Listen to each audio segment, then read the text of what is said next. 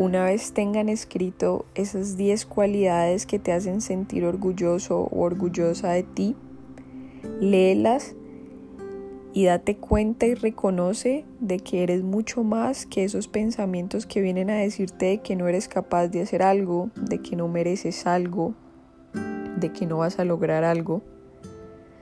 A través de estos espacios de conexión contigo puedes empezar a reprogramar tu mente puedes empezar a generar otro sistema de pensamiento. Entre más utilices estas herramientas de autoconocimiento, más fácil va a ser dejar de identificarte con esos pensamientos.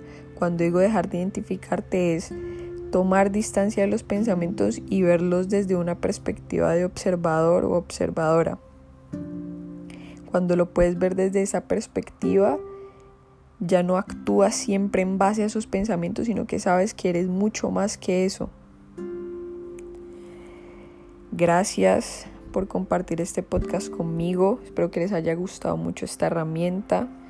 Espero seguir compartiendo más de esta información y nos vemos en un siguiente podcast.